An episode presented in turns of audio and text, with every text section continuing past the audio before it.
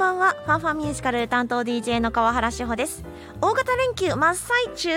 いやいやいや仕事やし明日から休みやしいろいろあると思いますがちょっとの隙間映画を見に行くというのはありかなと思っています。ミュージカル作品ではありません。でもテンションが上がる作品。ジェニファー・ロペス主演の「マリー・ミー」が現在公開中なんです。誰もが羨む2人によります。結婚式が本来行われるはずだったんですが冴えない一般人に突然のプロポーズをするという大どんでん返し。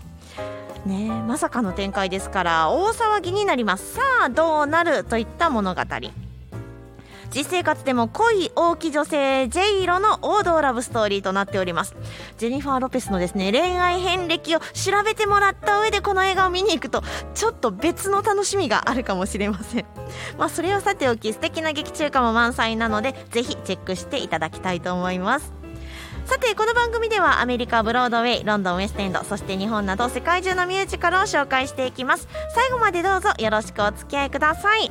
ではまず1曲お送りしましょう。そうこの映画「マリー・ミー」のオリジナルサウンドトラックの中から1曲だけお送りします。ジェニファー・ロペスマルーマで「マリー・ミー」今日はミュージカルノートルダムの鐘をご紹介します。こんばんは。こんばんは。ESFM のミュージカルオタク宮本です。よろしくお願いします。来たよノートルダム。ねまた再演が決まっております。はい、はい、もう我々的には金で片付けてしまうわけですが。金がやってくる。金がやってくる。大阪には年末に金がやってくる意味変わるがな。正確には京都やけどね。はい、そうなんです。ノートルダムの鐘もうどちらかというと、うん、アニメ映画、うん。が一番おなじみかな。そうですね。と思いますが。実写化もね噂は上がりましたがはい、全然それから何も聞こえてきませんもんね。はい、はい、で宮本さんの号泣ミュージカルその1はい。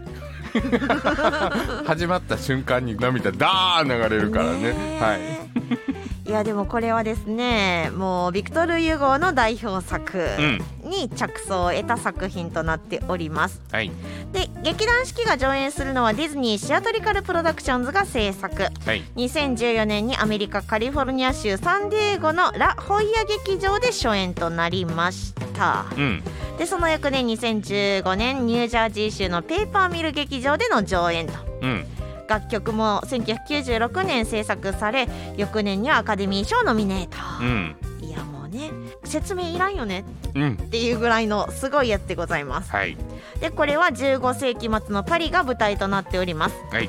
ノートルダム大聖堂の老庄に住む男カジモド、うん、その彼を密かに世話する大聖堂の聖職者フロロ家のやつやな、うん、で警備隊長のフィーバス、うん、でその3人が愛するジプシーの娘エスメラルダが織りなす愛の物語となっております。はい三角関係です。いや四角関係か。四角？なんかドロドロ、ね、ドロドロやね。みたいなそんな感じドロドロの中の純愛やね。みんな純愛なんやけどねこれ。まあまあね。ねうん。まあ、そこはまたさておきまして、はい、今日は楽曲なんとなんと。ベルリンキャスト。そうです。はいこれお送りしてなかったなと思って。なるほど。はい。今日はそのベルリンキャスト版のアルバムの中からの楽曲をお届けします。タンバリンのリズム。世界の頂上で。今日ミュージカルノートルダムの鐘をピックアップしています。ドイツ語読めません。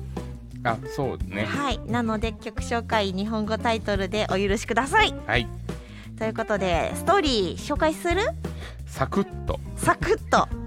舞台は15世紀末のパリです。はい。町の中心に存在するノートルダム大聖堂の鐘つき島にはカジモドという名の鐘つきが住んでいました、はい、これねあの火事になった時にそんな人いるんかな？ちょっと思ったの。私だけですかね。そやんな。でもこの梶本がいたらあの火事はなかったかもしれないほんまやんな。でちょっと思ってしまったわけなんですけれども、はい、まずこの梶本というのがこの物語の主人公、うん、彼はというと幼き時に聖堂の聖職者フロローに引き取られました、うん、ですが見にくいんですよ。ね。見にくいというかちょっとあのちょっと奇形児っていうね、うん、っていう、はい、その要望から塔の中に閉じ込められました、うん、で彼の友達はなぜか、うん、彼を前にした時にだけ命を宿す石像。ガーゴイルね。ね、はい、そして金。金ね、うん、でもいつかはねここから出たいってそら思うわ。ね自由になりたいって思うよね。でも1回だけ出るチャンスがやってきたんですよ。ねはい。それが年に一度のランチキ祭りの日、うん、で大勢の人がいるということで、うん、これはバレないんじゃないかと、うんうん、梶本は戸を抜け出しました、はい、そこでめっちゃ綺麗な女性に出会ってしまいます。はいはい、はい、美しきジプシーの踊り子エスメラルダ、うん、でもその時にタイミング悪いのがですね、うんうん、最も醜い仮装したものを決めるコンテストが始まります。はいはいはいはい、でエスメラルダも、うん、まあ天然っすかこれ。ちょっと天然入ってるよね。天然ですか、うん、あなたステージ出なさいと。そう仮想なのか実物なのか見分けれんかったってちょっと天然よね。わかるよね。わ、うん、かるよねって言いつつあのあんた出なさいって言ってで、いじめられてあごめんなさいって戻すっていう まあね。いやでもあの梶本はですねもうフォーリンラブですから、うん、お前出ろって言われたの忘れてます。せやね。ね構ってくれてですね助けてくれたという、うん、これにですね心を持ってかれてしまったわけ。はい、はい、もう続行でございます、はい、で一方このエスメラルダというのはですね、うん、超美人。超美人。もう見たら好きになるぐらいの勢いで彼女のことを好きになる人が、うん、いっぱい出てきます。はい、でまずこの聖職者フロロ。ねまあ聖職者やからあの女性とも関わりなかったからね。こういう時にね、はい、心持ってかれちゃったのよね、ね、きっとね。で大聖堂の警備隊長のフィーバス。まあ色男やけどね、ね、やっぱりね綺麗なものは好きやからね。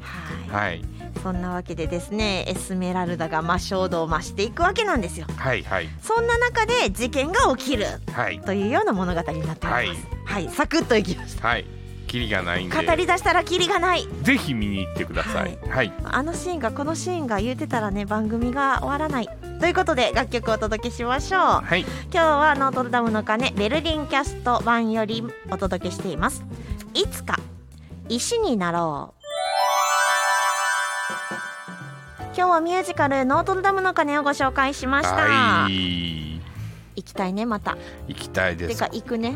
うん5列以内で見たい。で すまず5月21日からカート神奈川芸術劇場にて幕が上がります。はい、はい、劇団四季版でございます、はい、今年の12月にはまた京都に戻ってきます。ね大阪で別にロングランしてくれたらいいのにと思いながらそんなに入れへんのかなやっぱり。どうなんですかね。うん。京都ってちょっと立地が悪いじゃないですか。立地が悪いっていうか、うん、あのー、ね。わざわざ行かなあかんやまあまあ大阪の人からするとね。うんやったら大阪でやってくれる方が神戸京都大阪奈良和歌山の人が行きやすいなっていう、まあ、でも大阪京都のはしごでオペラ座鐘うん。濃いな。濃い濃い。だいぶ濃いな。濃い濃い。またドロドロ2連発になるからね。